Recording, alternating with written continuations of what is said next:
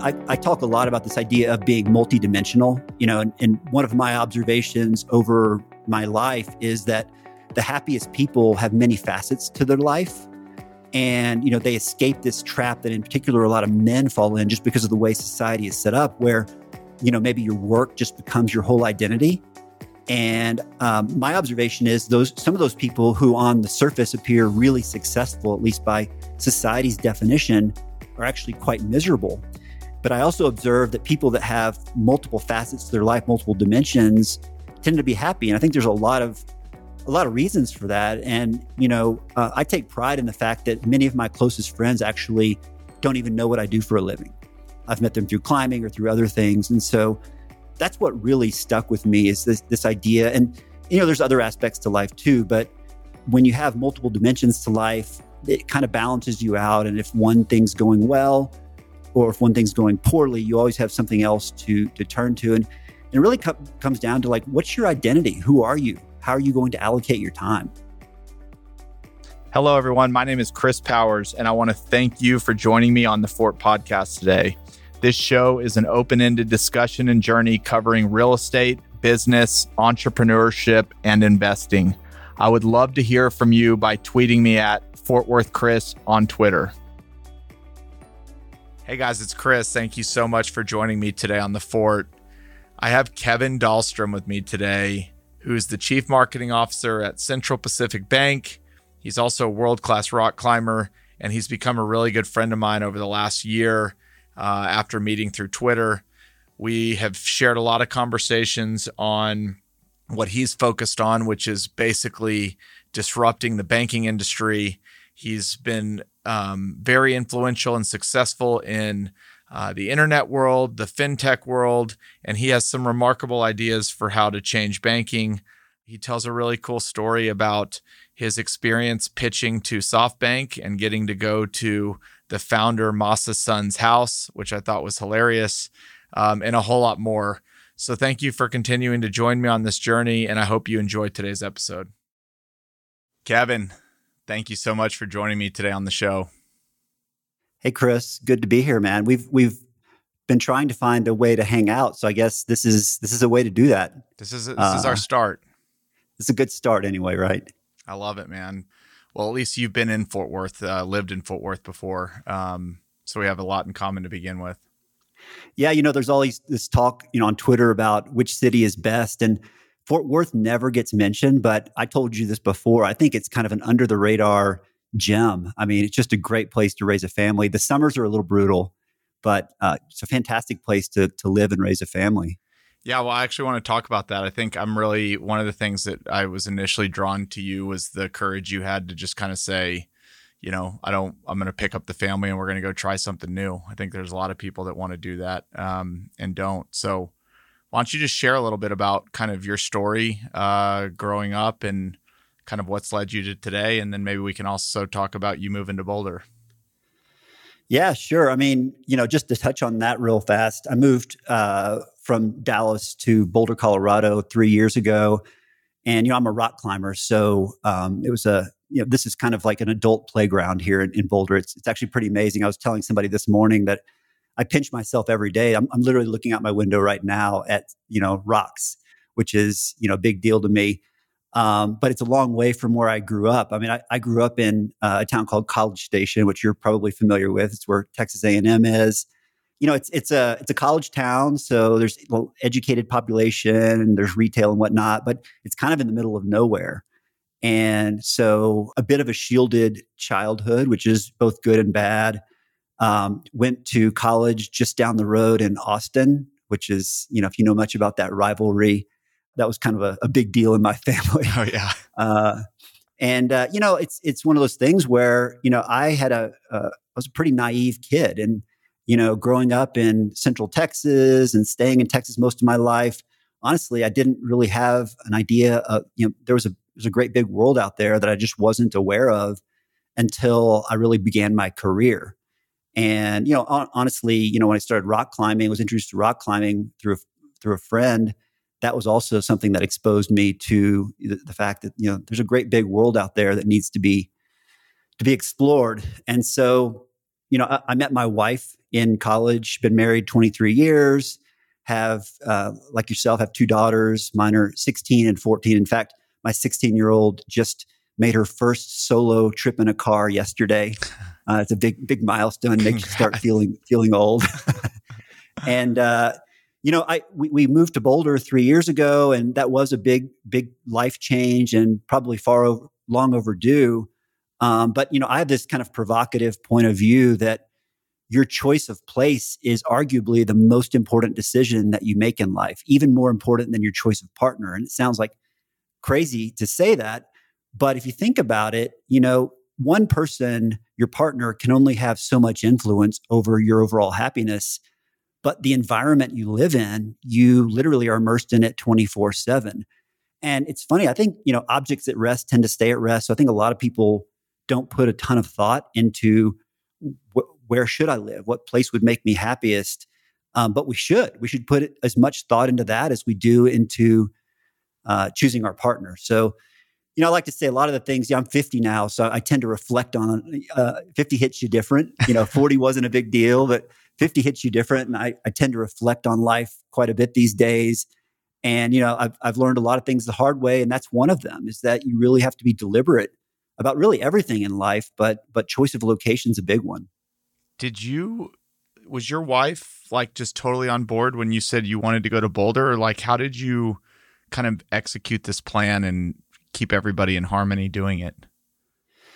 Yeah, well, uh, the short answer is no. Everybody wasn't on board uh, because you know, look, it's it's a big change, and you know, when you have kids, they have friends. You're you're immersed in the community, and you know how much of a community oriented place Dallas and Fort Worth are. I mean, we had a lot of good friends there, but I have this a real passion for the outdoors and and for rock climbing, and my family does too. Um, so I definitely, it did definitely come to a point where I had to kind of force the issue. And I think now my wife would for sure say, oh, yeah, we, we should have done this earlier. But, you know, ultimately, I think that's probably how it works in most cases is one person has to kind of force the issue and, and, then it happens because it is a big deal to, to kind of, you know, it's almost like a reset on life, right? Yeah. What was your pitch that the, the environment was going to be great? The weather was good. Like, I mean, how how did you pull this off? This is yeah. I know it seems like it's for somebody listening, maybe not a lot, but when I think about trying to move my family right now somewhere across the country, it seems like that would be a tough uh, tough thing to do. So I guess a couple of things. One is if you've ever been to Boulder, it kind of sells itself. I mean, honestly, it, it really is a, a great place, especially if you're into the outdoors at all. It's like 320 days of sunshine a year you know you're in the mountains but you're not so high up that you get the brutal winters so you know you can wear a t-shirt at least one day a week for most of the year um, but but the other side of it was I was just getting increasingly angry living in Texas during the summer because being an outdoor guy, I found that I was having to travel a lot to go do the things I wanted to do. I'm, you know, there were years, I mean, for many years, I made 15 or 20 trips on the weekends to Nevada, Colorado, California to go do, you know, pursue my passion with friends. And it was actually disconnecting me from the family. And so I'll say one of the really nice things about moving here is I can kind of do my thing, my family can do their thing, but we all come together every day. Uh, I mean, we're, we're kind of, I guess, old fashioned in that way. We still have dinner together every night. And that's a big deal. I mean, I talk a lot about you know, being around the family and being able to have those, what I call the in between moments where you have unplanned things that just happen, you know, five minute interactions, those are gold. And, you know, you know that having, having children. Oh yeah. So in doing, just getting to know you and then doing research, like rock climbing is a big part of your life. Can you just expand on that a little more? You, or do you do this professionally or like when you think about rock climbing, what does it mean to you? Yeah, I mean, rock climbing is one of those interesting pursuits, and I guess you could put things like surfing in the same category, where it's kind of a sport, but actually the most attractive part about it is it's really a lifestyle. And so there are lots and lots of people, van lifers, who have dedicated their lives to rock climbing, and they travel around in their van and and rock climb and you know it, it's there's a whole culture to it and the community actually is the best aspect of it. And for me, it was really an escape in the early days. I mean, I, I, I liked the the act of rock climbing itself from day one. I was just hooked on it. A buddy of mine took me to a gym actually in Dallas, and you know, since that day over 20 years ago, I think there's only been two times I've gone more than a week without climbing. So oh my gosh, it's, it's a bit of an obsession. You could you could call it an obsession. uh, but but really, it, it changed my life. I, I, I, talk a lot about this idea of being multidimensional. You know, and, and one of my observations over my life is that the happiest people have many facets to their life and you know they escape this trap that in particular a lot of men fall in just because of the way society is set up where you know maybe your work just becomes your whole identity and um, my observation is those some of those people who on the surface appear really successful at least by society's definition are actually quite miserable but i also observe that people that have multiple facets to their life multiple dimensions tend to be happy and i think there's a lot of a lot of reasons for that. And uh, I take pride in the fact that many of my closest friends actually don't even know what I do for a living.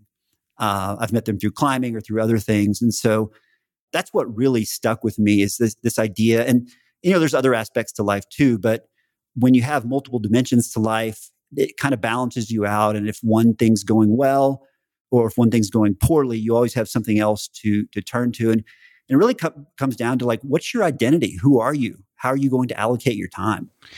That's so interesting that like a lot of people don't know what you do and and maybe I'm just too outward facing about what I do, but I don't feel like I could ever escape that. And um, how, how do you think about like having great friends that like kind of don't know what you do? Do you just say like I'm a rock climber, or you just avoid the conversation altogether, or how do how do you execute on that?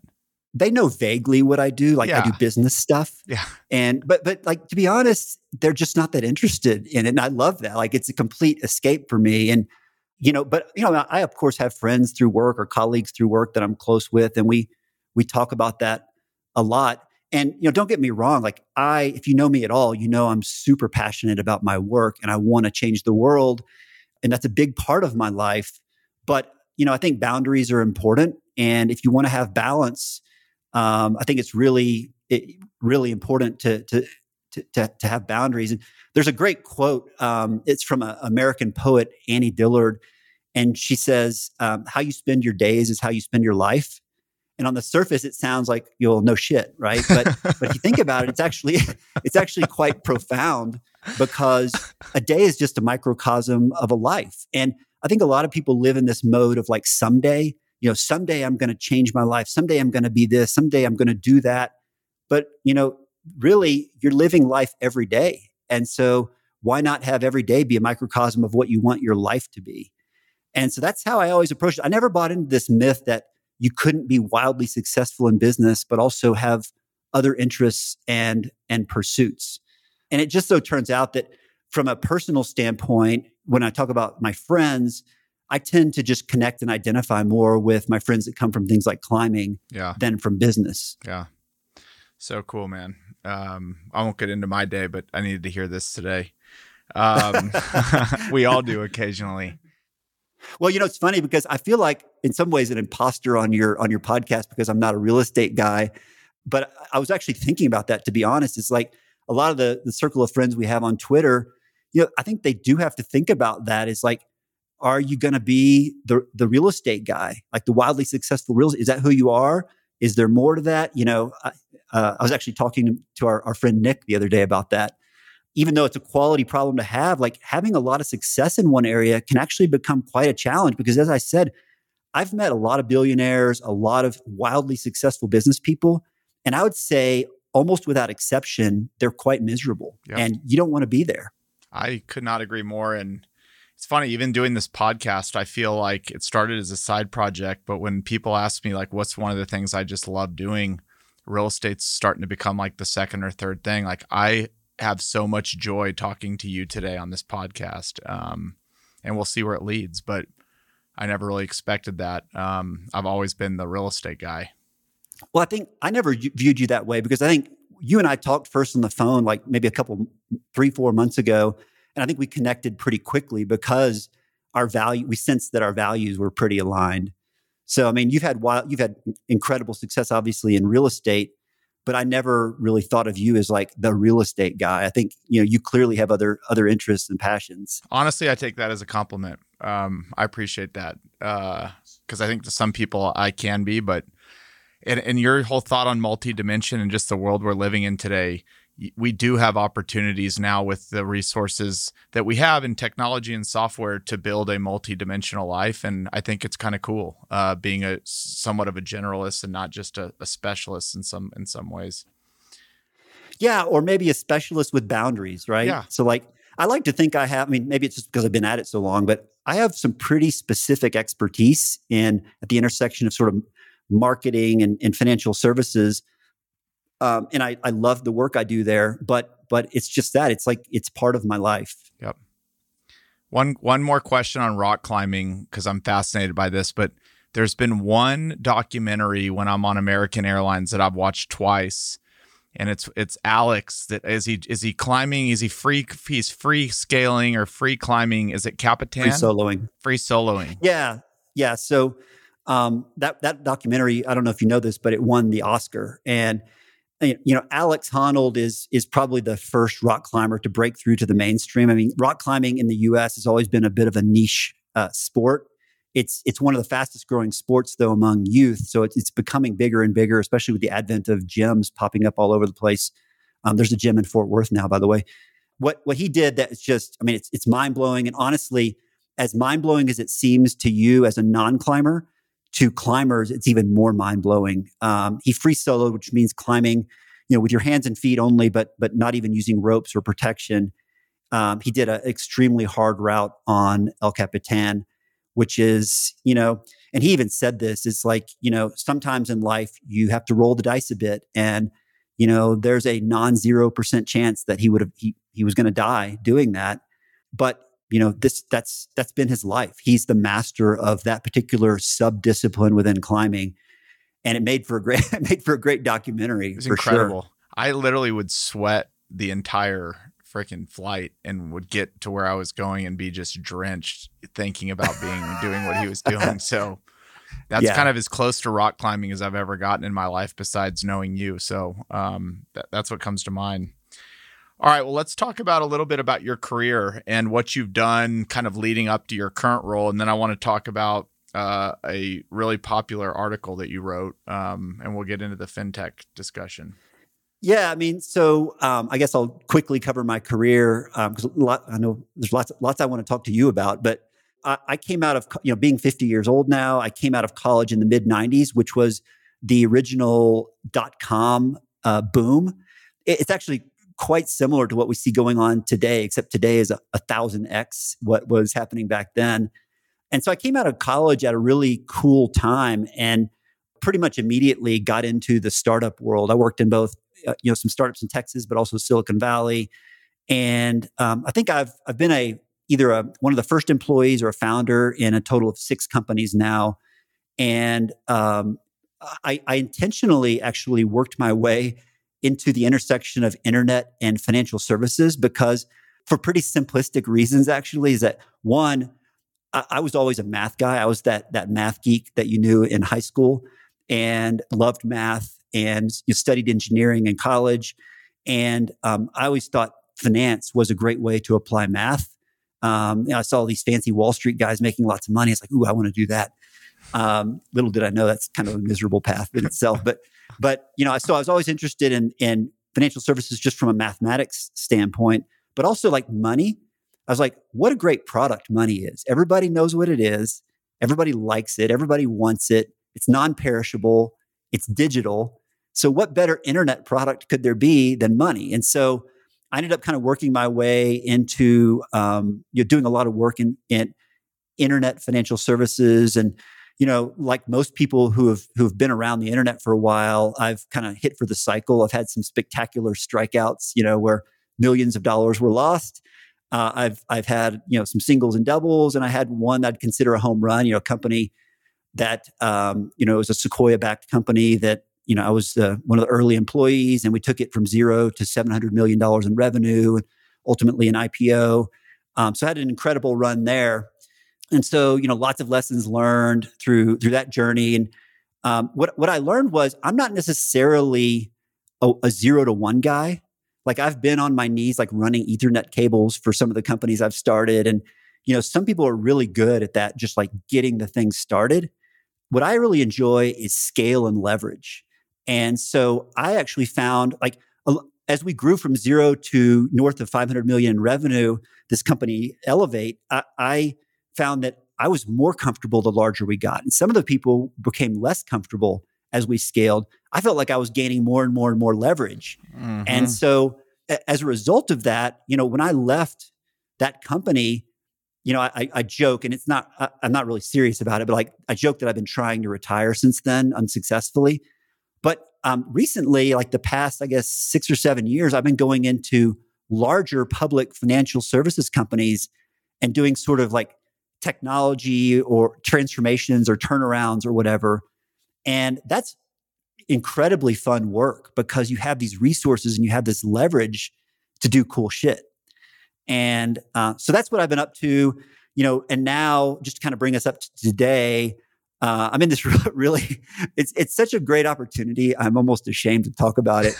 I, well, uh, let's see. Um, it would have been uh, November of 2019, I get a text out of the blue from a friend of mine from that startup I talked about. He said, Hey, I'm on the board of this bank in Hawaii. They want to do some cool stuff. Are you interested? I was like, You had me at Hawaii. and, and so, long story short, I went over, met with the CEO. The, the, it's a it's a mid-sized bank in Hawaii called Central Pacific Bank. They they had hired a new CEO who used to run IBM Japan, so kind of a technology guy, super cool Japanese American, Paul, and we hit it off, and you know, rest of the executive team. And what they wanted to do, which lines up, you know, kind of segueing actually into that article I wrote. Um, I'd written that before I joined CPB, but what this bank wants to do is basically what I outlined, which is, you know, kind of transform banking. And it turns out, even though Hawaii, yeah, it sounds like great to work out of Hawaii, right? Obviously, but but it's actually kind of strategically very interesting because being sort of distanced from the mainland, we have no mainland business to cannibalize. I mean, it's a six billion dollar asset bank, hundred percent based in Hawaii. Wow. And so we can do crazy things in the mainland without cannibalizing our business. And we're a fully chartered bank, just like any other bank. And it also is a bank that has this incredible origin story of being founded by uh, World War II vets who couldn't get served by by the other banks on on the islands, and just a pristine track record. When when I joined the bank, you know, banks are notorious for be, for providing shitty customer service. When I joined this bank, I would like my Uber driver was like, "Oh my gosh, you're interviewing with CPB. Um, I love those guys." And I heard that over and over. And then I, I asked, like, "Do you guys track Net Promoter Score?" Uh, and, and, if you are not familiar with Net Promoter Score, it's it's the one it's the question you get asked a lot on a lot of websites. that says, on a scale of one to 10, would you refer this business to your friends? And there's been a lot of research done around net promoter that it's, it's like, it correlates incredibly well with long-term company growth. That one question, they call it the golden question or something. Anyway, um, you know, so Apple would have like an 80 net promoter, like the stellar top of the, they, they told me the, the net promoter score for this bank, Central Pacific Bank, it was like a 90. And I was like, that, nah, I don't, I just don't buy it. The, the, the data is wrong, but it, it is actually quite remarkable. So you take this recipe of a bank that's got enough scale to play, but small enough to be nimble. And uh, I mean, there's five people on our executive team. We, we make decisions very quickly, but also has this legacy of actually being anti-bank. Like, like we are everything that banks aren't. And so it's, it's an incredible vehicle to do all the cool things that I've I've talked about honestly for years. I've been like on this rant for years about you know banking's kind of like healthcare, like pretty much broken in every conceivable way. You as a business owner, like you're shaking your head, you know this. oh, yeah, we've talked um, a lot. and as a it. consumer.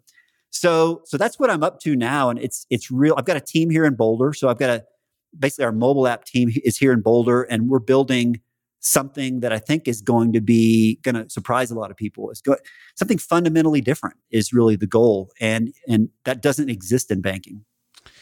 Yeah, even though we've met, uh, you know known each other probably the last year, as I was researching for this, I got on the web. I was the first time I actually went to um, uh, Central Pacific Bank's website. It's probably the coolest bank website I've ever seen, which after every every way you just described the bank is not surprising. Um, okay, well, let's dive into this paper that you wrote called um, "Your Margin Is My Opportunity," and let's kind of lay out the ground for all the things wrong with banking and you know what where your mind's been the last six or seven years. Yeah, I mean, I think the fundamental problem with banking is it's a government sanctioned oligarchy, right? So you have, you know, if you, if you think about the banking market, and a lot of people don't know this, there are like, I think there's about 10,000 chartered banks, but four of them control 50% of the market. Banks have superpowers that are granted by the government. If you have a bank charter, you can do things that other businesses can't do, like hold deposits, make loans, and so on and you know that just breeds complacency and it's a it's a block to innovation and so you know literally the way your grandfather or your great grandfather banked is the same way that you bank today. The products are largely the same. You've got an app in your pocket that allows you to access, do some things a little bit faster but the fundamental way it works hasn't changed at all. And so you know you can as uh, there's a there's a uh, a saying among fighter pilots that you know, it's a target rich environment. Banking is a target rich environment in the sense that, you know, anywhere you look, there's opportunity to to innovate, and it's such a friggin' massive industry that uh, you know I just see opportunity everywhere. And so, um, but banks have to be part of the revolution because they they do have superpowers granted by the government. You know, and that that's why I chose to kind of be on the inside. Like fintech's obviously very hot right now, but behind most fintechs is a bank sponsor, and the fintech can only do what the bank sponsor approves.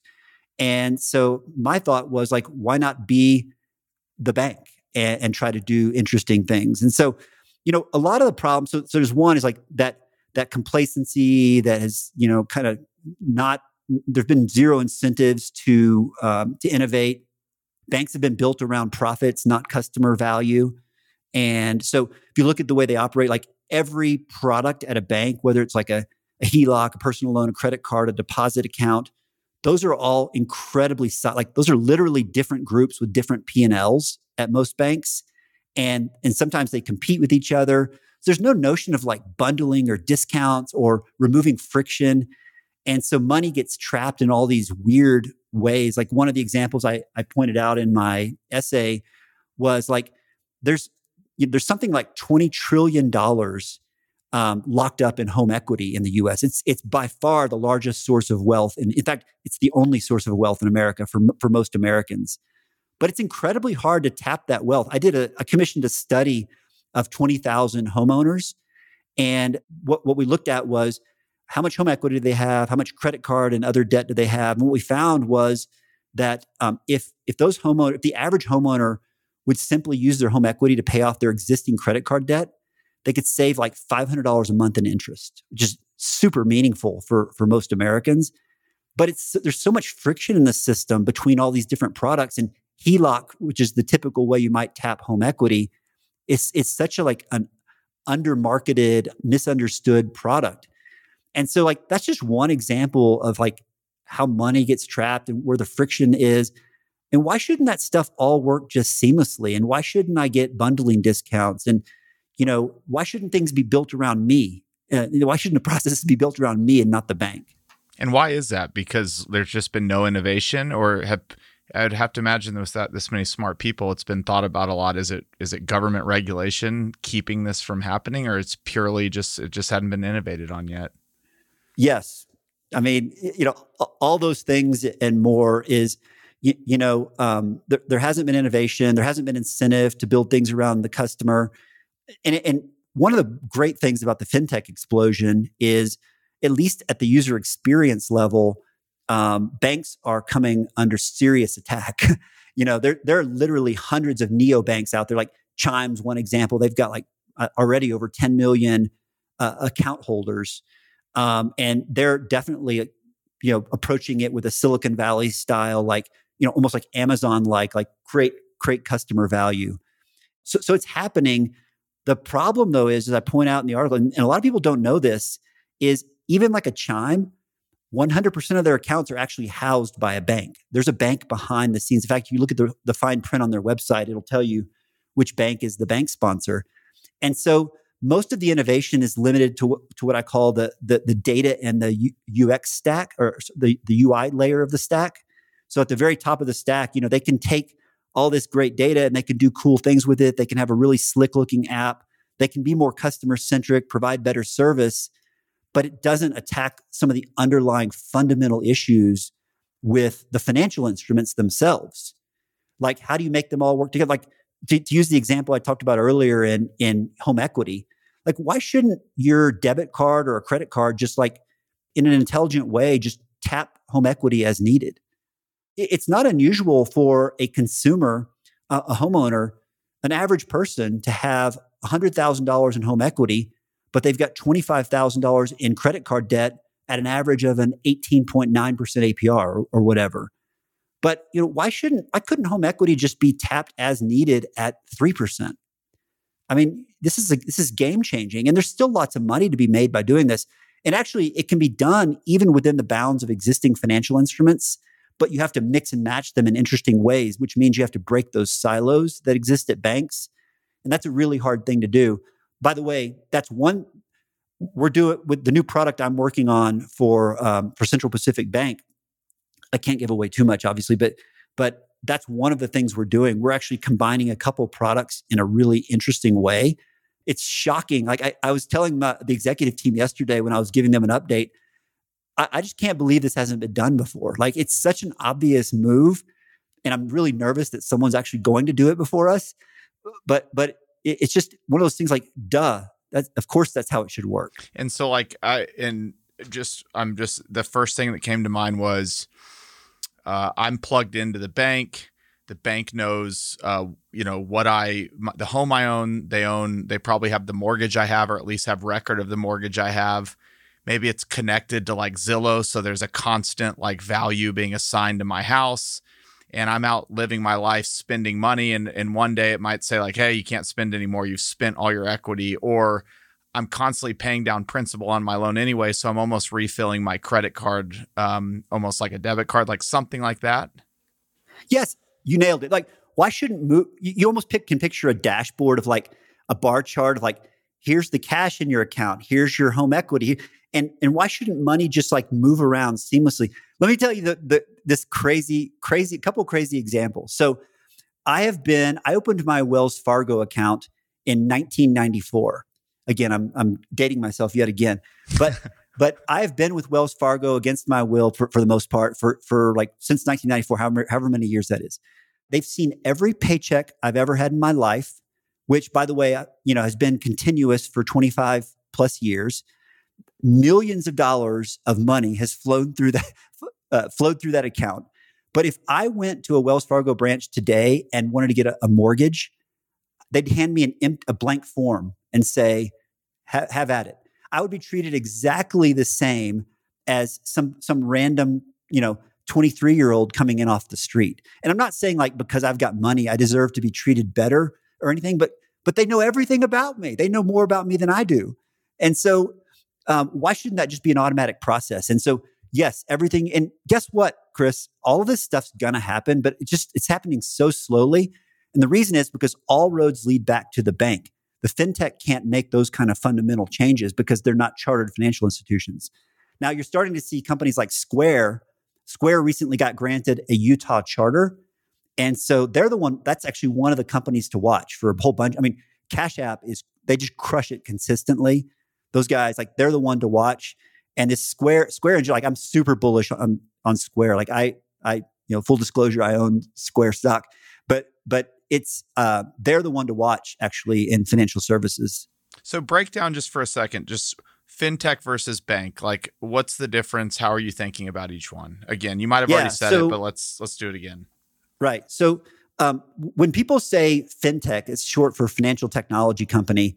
And basically, what a fintech is, it's a tech company that builds banking products essentially, but is not a bank and they what they do is they they they operate through what's called a bank sponsorship agreement. So a fintech will go do um, a partnership with a bank like mine, uh, Central Pacific Bank, and we'll uh, we'll agree to basically private label our our banking services under your brand.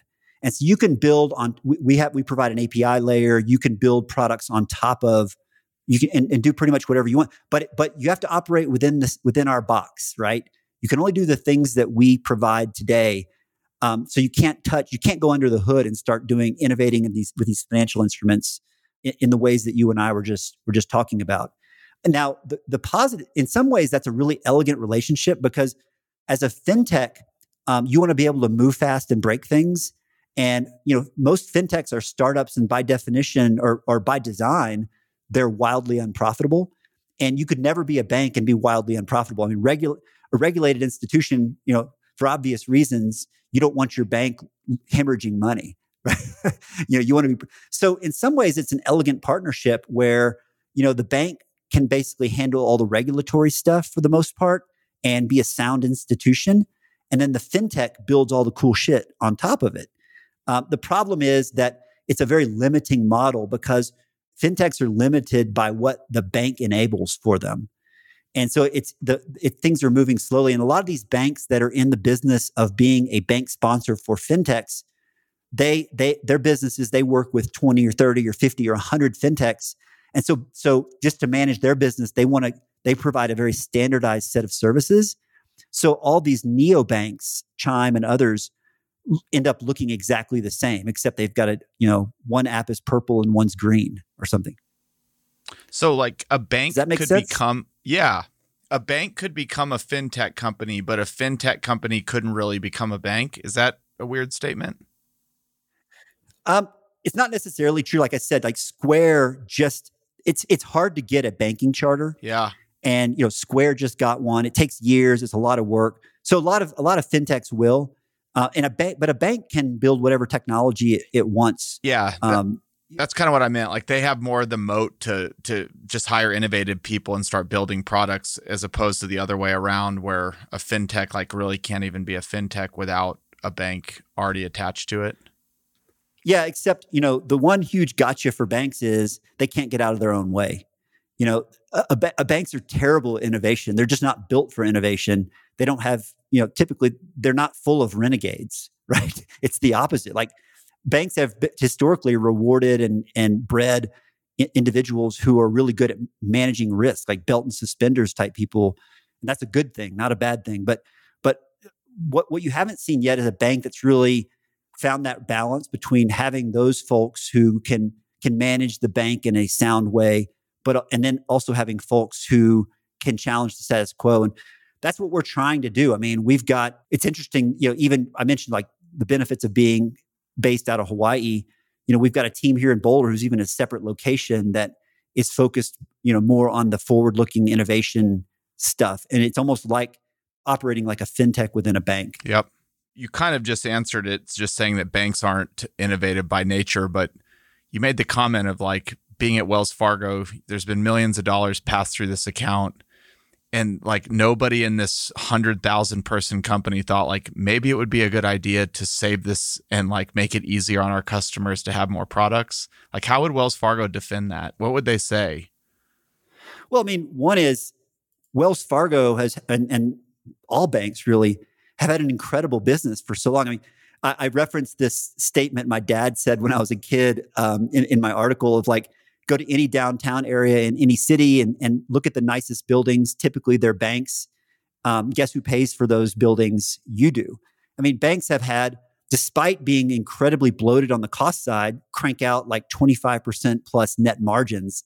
So they've had an incredible business. And that's, you know, they haven't had a lot of incentive for, for a whole variety of reasons to, to innovate.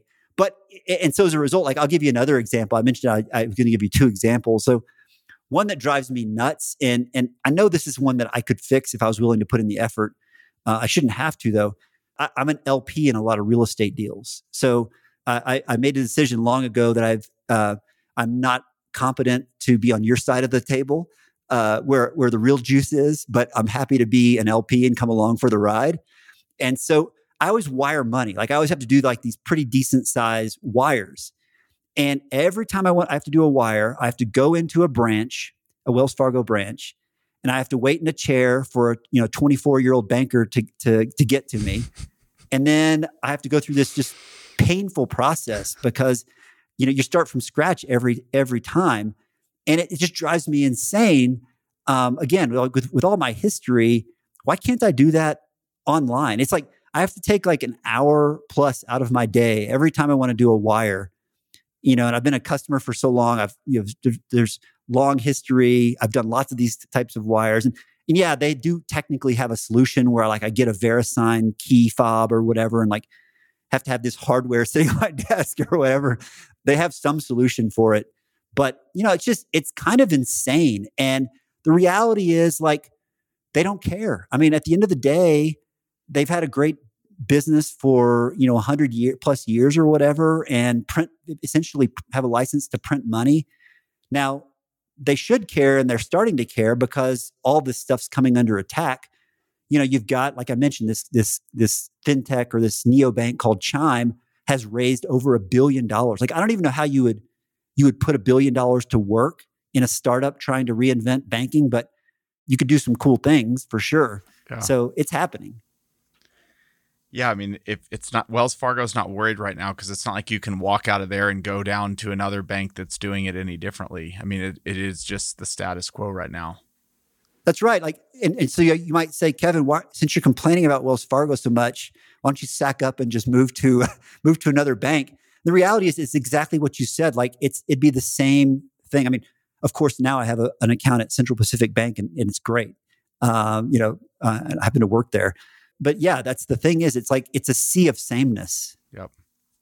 Well, today's the eve of, or is actually the, the day of Coinbase going public. So Ugh. let's talk about crypto for a little bit. This is, it can't be left out of a conversation in banking and fintech. You know, one of the promises of crypto is you don't need to go to the bank branch and do all this. You can kind of just do it on your own. What's your take on all this crypto stuff and how does that play into kind of how you're thinking about all this? Yeah, yeah, and crypto and blockchain in general, right? I mean, it's um, I'm a big fan of decentralization. Uh, I think, you know, I love everything it represents. Uh, funny story. So in 2017, uh, a buddy of mine said, Hey, have you heard about this uh, Bitcoin stuff? And I'm like, No, not at all. Uh, but I, I, have a lot of respect for this guy. So I actually opened a Coinbase account.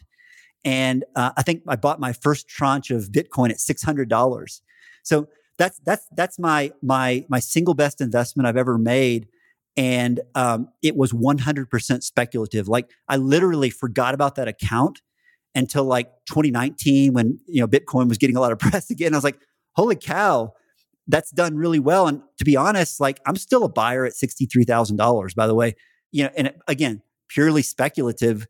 And you know, it's one of those things where like I would never recommend anybody invest more than like 1% of their net worth in in crypto but in my case i would have to sell to get it down to 1% because it's grown so much. Yeah so awesome. you know it's it's so funny though because like i've put so much effort into like other investments you know because I, I do a lot of startup investing and advising and stuff.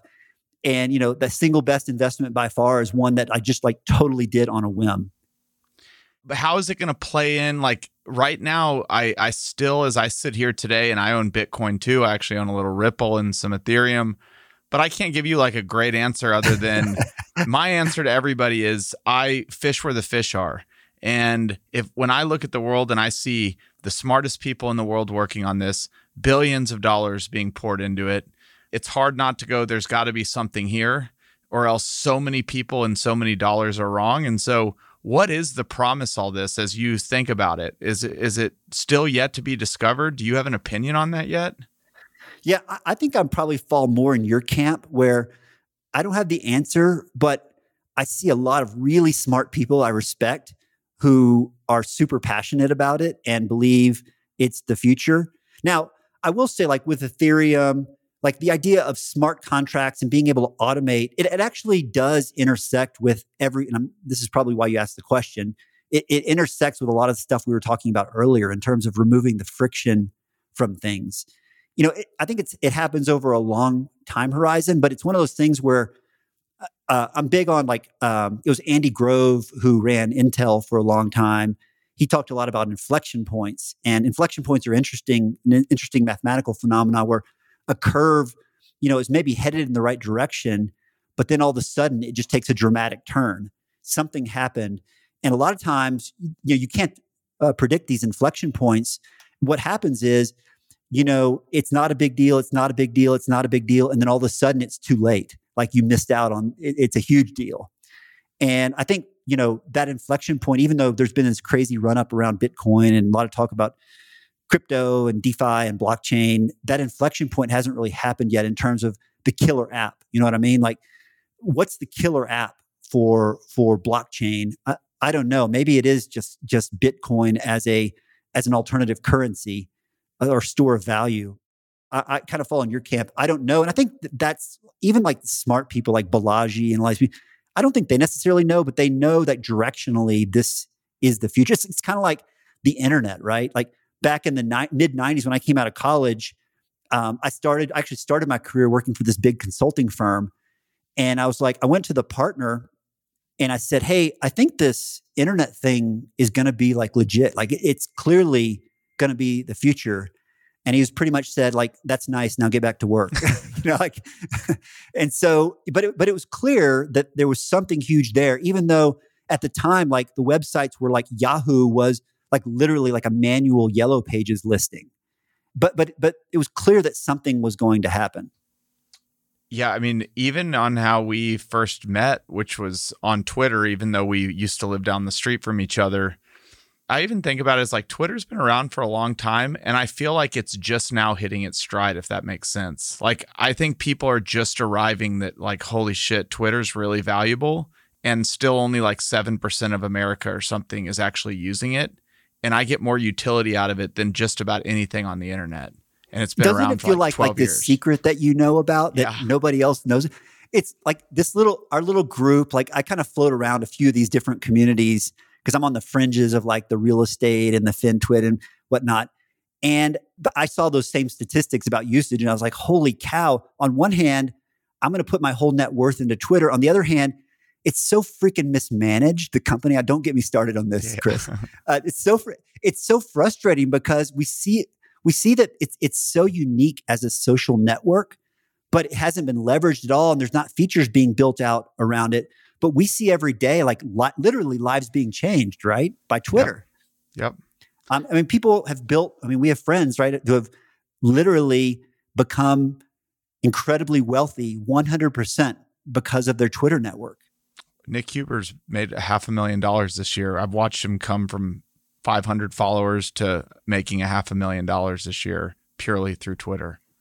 Yeah, same. I, I remember like, um, it, oh, not even that long ago, actually. Like, I I text or I, I DM'd Nick and I was like, "Oh, dude, congratulations! You've got 2,000 followers." that was like a big deal, you know you could take a picture of that and sell it as an NFT now. That's how fast the world's going. oh man, that that's a whole other thing, man. I and I won't profess to understand that one either. So you get to see obviously like you're you're in this, you're in the trenches and and a lot of our conversations offline have been around kind of this younger generation and what they're expecting. Can you talk a little deeper on like what do 25 to 30 or 25 to 50 year old people like wish they had in banking. If you as you've done these surveys and gotten feedback like what do people what are some of the obvious things that people want to see change? Yeah. Well i think for the most part and this applies you know i've been in consumer marketing for a long time and in general people aren't thinking about this stuff to the depth that we are and and uh, they just want to live their lives but but they don't want to get pissed off at every turn. Like it's all those like little nag nagging use cases that you know I talked about the wires or or extracting you know um, home equity. Like help me live my life better. Don't optimize the business around profit for the bank. Optimize the business around. And you want to talk about customer loyalty? If you can do that, like you've probably stumbled into. You've done a lot of work with banks. Obviously, you've probably stumbled into a couple guys over the years who you're like, I'm going to work with these guys forever because they get it, right? and, and and it doesn't even take much. But now imagine, you know, a bank that really builds, um, like helps you, you know, eliminate your credit cards, and you're you're at three percent instead of twenty percent all of a sudden, and it's really easy to move money around, and they're looking for opportunities for you to optimize your financial life. Like that's that's what banking should be, and it, it's it's quite analogous actually to to healthcare, which is the other massive industry that's incredibly broken. It's like I, I got sick recently and ha- oh, was had the unfortunate experience of like having to deal with the medical system, which is something I don't do very often. And you're like at every, it's like the target rich environment at every turn, shit is broken. And so, so that's that's kind of it in a nutshell. Is and it's going to happen. It's just it's it's happening slowly. You know, it takes a catalyst. Like some company will come out of nowhere. You know, maybe it'll even be ours. I don't know. And and and do something. And everybody's going to be like, "Wow! Well, yes, of course. That's it's almost like learned helplessness in a way where like we accept the way banking works. Like you play the game every day, right? In, in your business transactions, you know how banks work and you just deal with it and you don't expect much more out of them because you know that's like all of your expectations or, or, or demands will go unmet. So, well, and, so and, when you think about like even getting into a bank and a career in banking, you kind of start as like a risk analyst. Like you enter the bank from the wrong side to ever make an impact. Like you think about the job as being how do I make less risky loans or how do I just take people's deposits? But nobody's thinking about going into banking from how do I change the customer experience? That just like hasn't been a thing.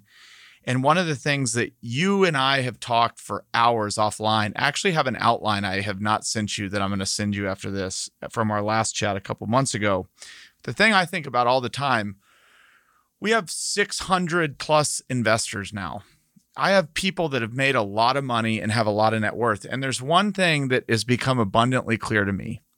Just because you know how to make money does not mean, mean you know how to manage money. And if we go back to the Coinbase thing today, there's a lot of people today that made 10, 50, 100 billion dollars and they're a fucking software engineer. They have no clue what they're going to do with that 50 million in cash and you're either going to go pay some dude that's been doing it the same way forever to manage it for you and like everything you've talked about what comes to mind is like this virtual CFO that like lives inside your bank account and helps you make decisions for your life that you can trust and I've just learned over and over is like just cuz you have money gives you zero credentials that you know how to manage it yeah, and I'll, I'll, say like I'll raise my hand and say guilty, right? I mean, I'm I'm that way. I've done a pretty good job of, of, making money. I'm not really a good money manager myself. I just I, have done okay by keeping things super simple. Yeah. Um, but but wealth management, Chris, is like a whole other like that's a that's a segment within banking we could spend another hour on because it's also broken. I mean, um, you, you know, I think you introduced me to Adam, and we've talked about that uh, at length too. Like we all have an itch to fix this because that's a. I'm I have a belief like when I do startup investing, I like to invest in founders who have felt the pain of the problem they're solving and therefore have a unique understanding of it. And that's like for us, like our little circle, that is one that we feel the pain of every single day. And we can envision this. We all have like envision a slightly different solution, but huge opportunity there. And like it, it makes me want to like abandon everything and like devote my life to it for the next you know two years yeah. but you know there's like 50 things just like that I, I have on my iphone i have like a list of like i call it startup ideas and i keep it prioritized and like that's somewhere in there i don't know where it is uh, but it's like gosh you know target rich environment I, I, wish there was like a social uh, like a social network or I feel like there's a lot of value for a network where people that, that that deal with the certain problems, like having money. I'm not saying it's th- these are not like problems. Let me like rephrase it. But when you have money and you're placing it in private things and private investments and stock market, and I got a mortgage and I got life insurance, you have all these things. Like our talks have been around. You either have so much money that you can hire a staff to like do it all for you, and you have like a quote unquote family office or you don't. And there's like eh, maybe a community where you could talk to others. Hey, how are you getting your insurance? Like what makes sense? Like there is no place for all these people to gather. And I think where a lot of our interesting conversations have come is like, why can't a really cool bank be a place where not only you bank and get great products, but maybe you meet some of the other customers along the way and find out best practices? Because that's what family offices do not only within their family office, but they know all the family offices in town. They all share ideas and secrets, and that's why they all stay rich. Well, you just gave me chills because um, I would just say stay tuned. That's you know I can tell you that's like that's right at the intersection. Of in fact, I'm going to send you a document after we a super secret document after we finish this. I'm going to send you, you a document at. too. I have an outline. You know, I've talked you. to um, yeah. I mean, it's like it's like um, even even if you do have like a family office or a wealth manager, which I I've never met a great wealth manager personally, so I don't use one, but like they're kind of living in the past. Like we yeah. know being on Twitter, like we see all these incredibly brilliant strategies for tax. They're like smart money moves. And I'm like, holy cow, that's brilliant. Um, but my CPA, my wealth advisor, like they're not on top of this shit. And um, so like that community of like the the best in their field, like I think of like, you know, Mitchell, right? You know, for for, you know, tax strategies. Like he he's on the cutting edge. He's a small business, but like he's in this community. He's on the cutting edge. And like that's who I want to get my advice from. Like someone who's like passionate about it and living it, not some guy who's just applying like a 40 year old formula for wealth management. And so, I mean, and can you automate that? Like, you know, like like we said, it's really easy to get excited about this as like a startup opportunity.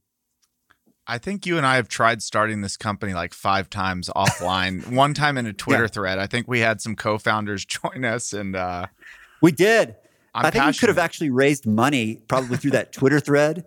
The, but it's like money's not even the gating factor at this point, right? It's yep. like who's gonna who's gonna do this?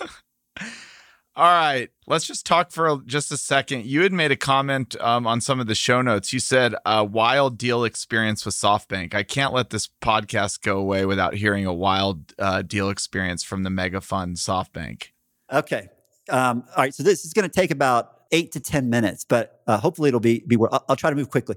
So before I get into that, I just want to set the context that um, a long time ago, one of my mentors um, said something that really impacted my life, which is that the only things that really matter in life are experiences and relationships.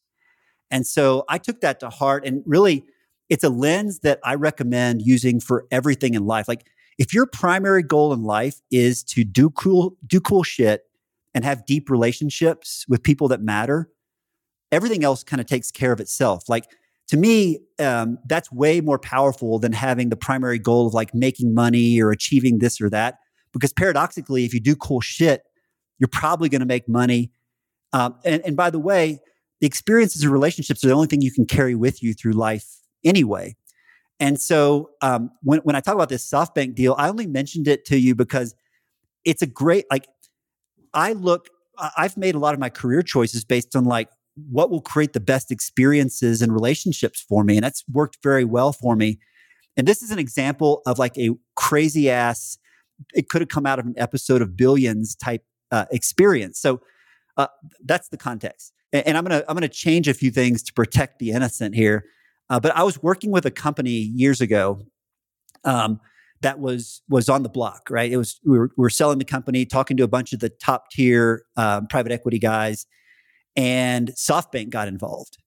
You know, so we had a, a bunch of um, preliminary meetings with you know these wicked smart guys, you know, the Vision Fund, and you know, it was you know really a big deal. And they took an interest in, in the sector we were playing in, and you know, this was a like a multi-billion dollar deal. Ultimately, it got to the point where Masa is the decision maker, and you, you got to meet with Masa to get the deal done and he's I mean, obviously you know for a variety of reasons incredibly hard to get time with. And so you know the, the deal kind of goes on goes on goes on. I get a call from our ceo at like 10 p.m one night. I'm, I'm actually i was out running. I normally don't run that late but i remember that night i happened to be on a run. And so i answered my phone because it's the ceo and uh, he says hey i need you to be at dfw private terminal tomorrow morning at 7 a.m we're going to to meet with masa at his house and so I'm like, wow, that, that already sounds cool. So, and by the way, my, the CEO and our CFO were in New York, and they were going to fly directly from New York to San Francisco. And so, you know, I show up at DFW private terminal in the morning. I'm on a 10 seater jet by myself with the stewardess, which for me, that was kind of a, like, I'm still, you know, kind of uh, i'm still that little boy that grew up in central texas. And to me. I was like sending selfies from the plane and stuff. Because uh, to like have a whole plane to yourself that was pretty cool.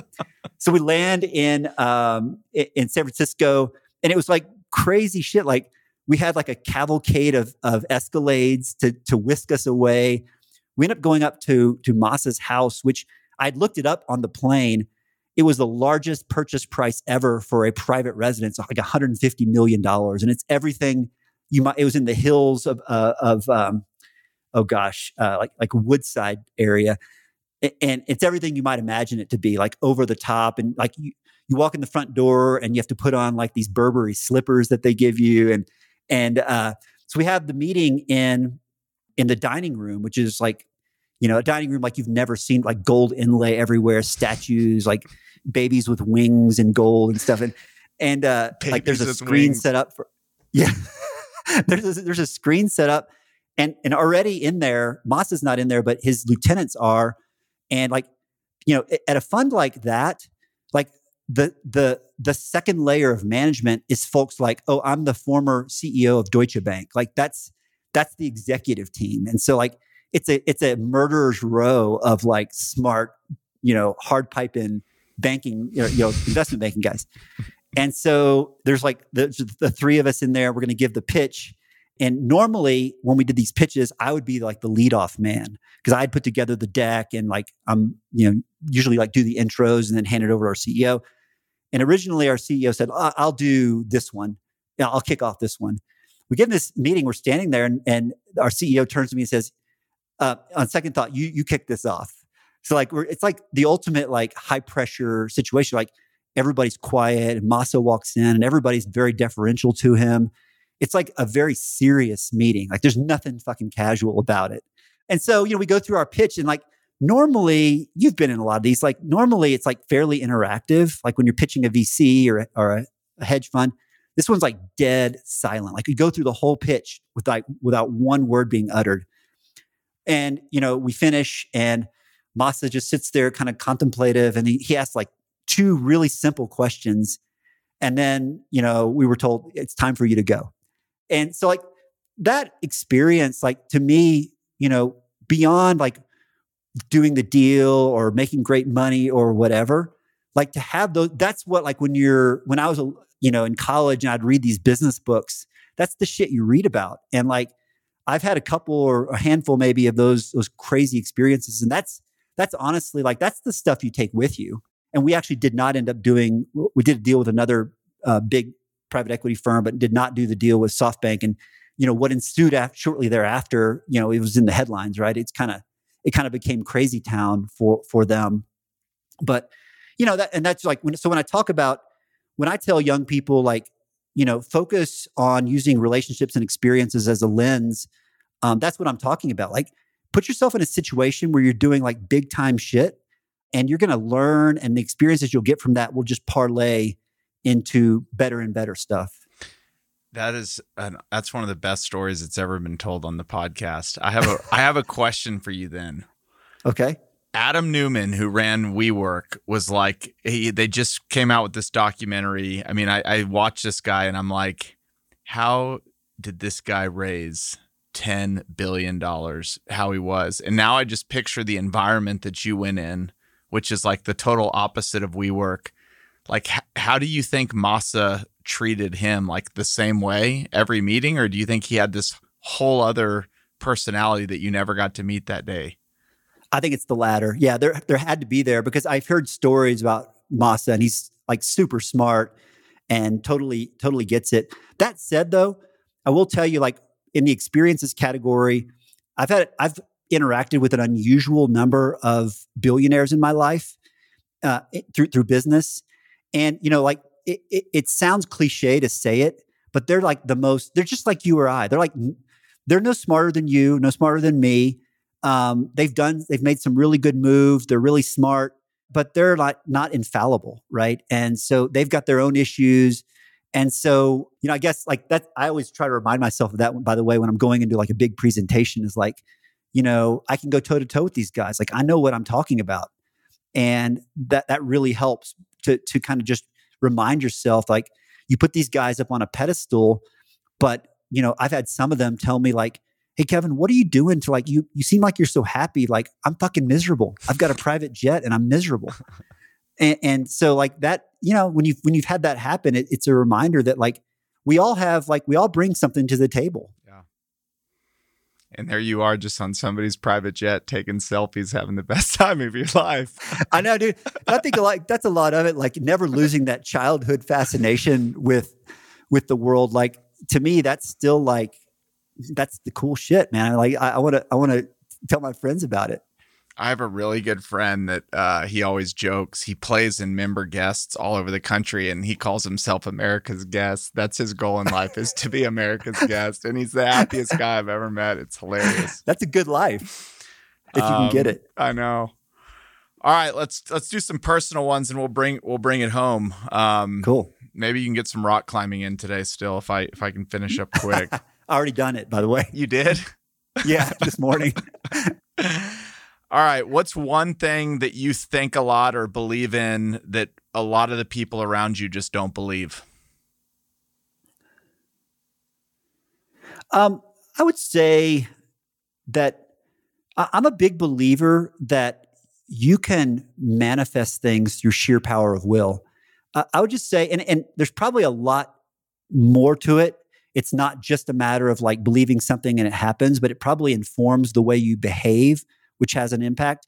But I think a lot of people tend to assume that like we don't have control over much of our lives. And I just, I call bullshit on that. Like, I think we have way more control over our lives and and, and if you like are super determined uh, um, to make something happen then um, even like at a sort of a subconscious level you'll tend to do the things and you know we, we talk a lot on twitter about like baby steps and compounding right and i think that's what a lot of it ends up being is like if you feel super strongly and want something really badly you're probably going to do the things that will will compound over time and you're going to get it. I, I've just been amazed over and over my my life, not just even in business, like how like if you really set your mind to something, you know, it sounds cliche, but like you can really you have a lot of control over making that happen, whatever that whatever that might be. And I think a lot of people sort of don't don't believe that because we like to believe that it's external factors that are keeping us from achieving our goals when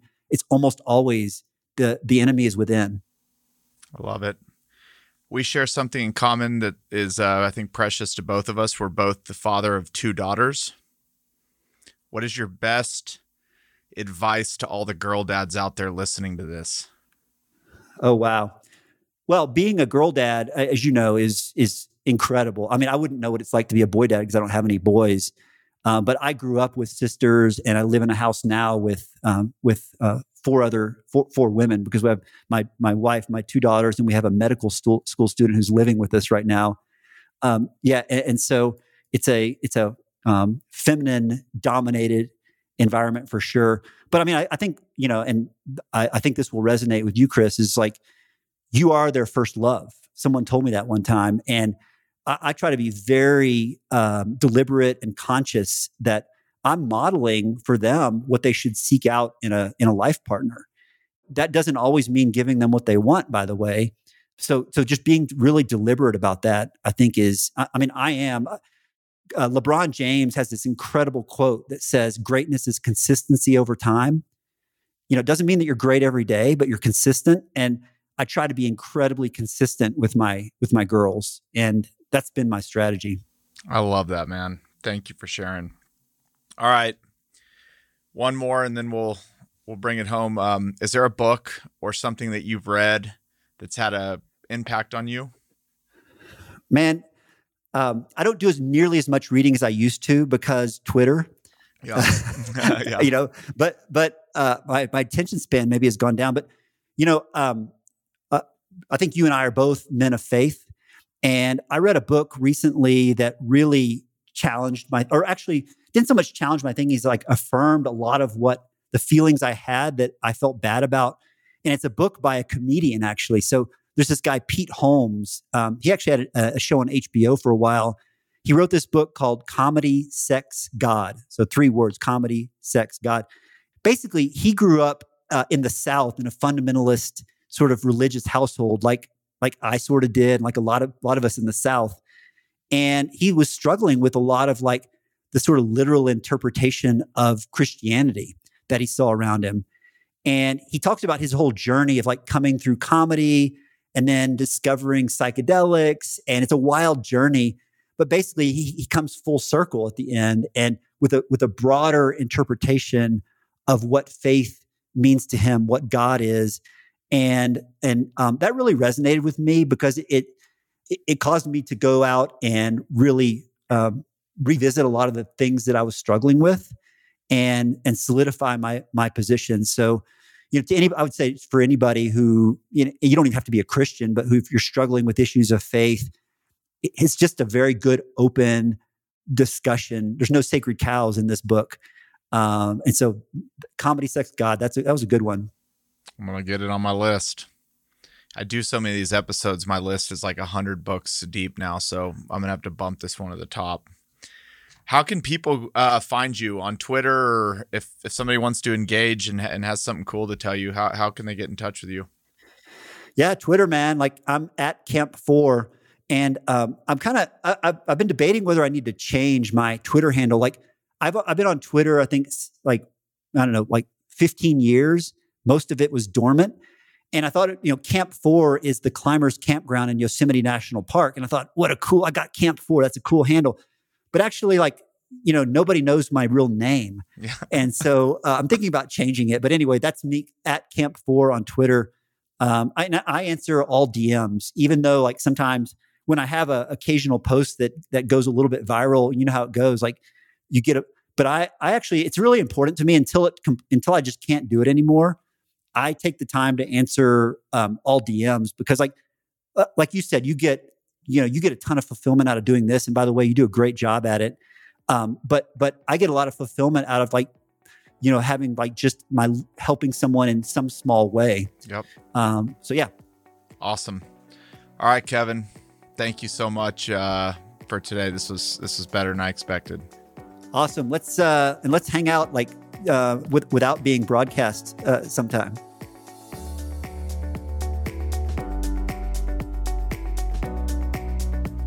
Hey everyone, it's Chris here again. Thank you so much for joining me on this journey. If you enjoyed the show, please subscribe to us on Apple Podcasts, leave a five star rating, or write a quick review. Thanks again, and I'll see you on the next episode.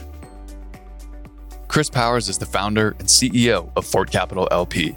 All opinions from Chris and guests of the Fort podcast are solely their own and do not reflect the opinions of Fort Capital LP. This podcast is for informational purposes only and should not be relied upon for real estate or investment decisions. The Fort with Chris Powers is produced by Straight Up Podcasts.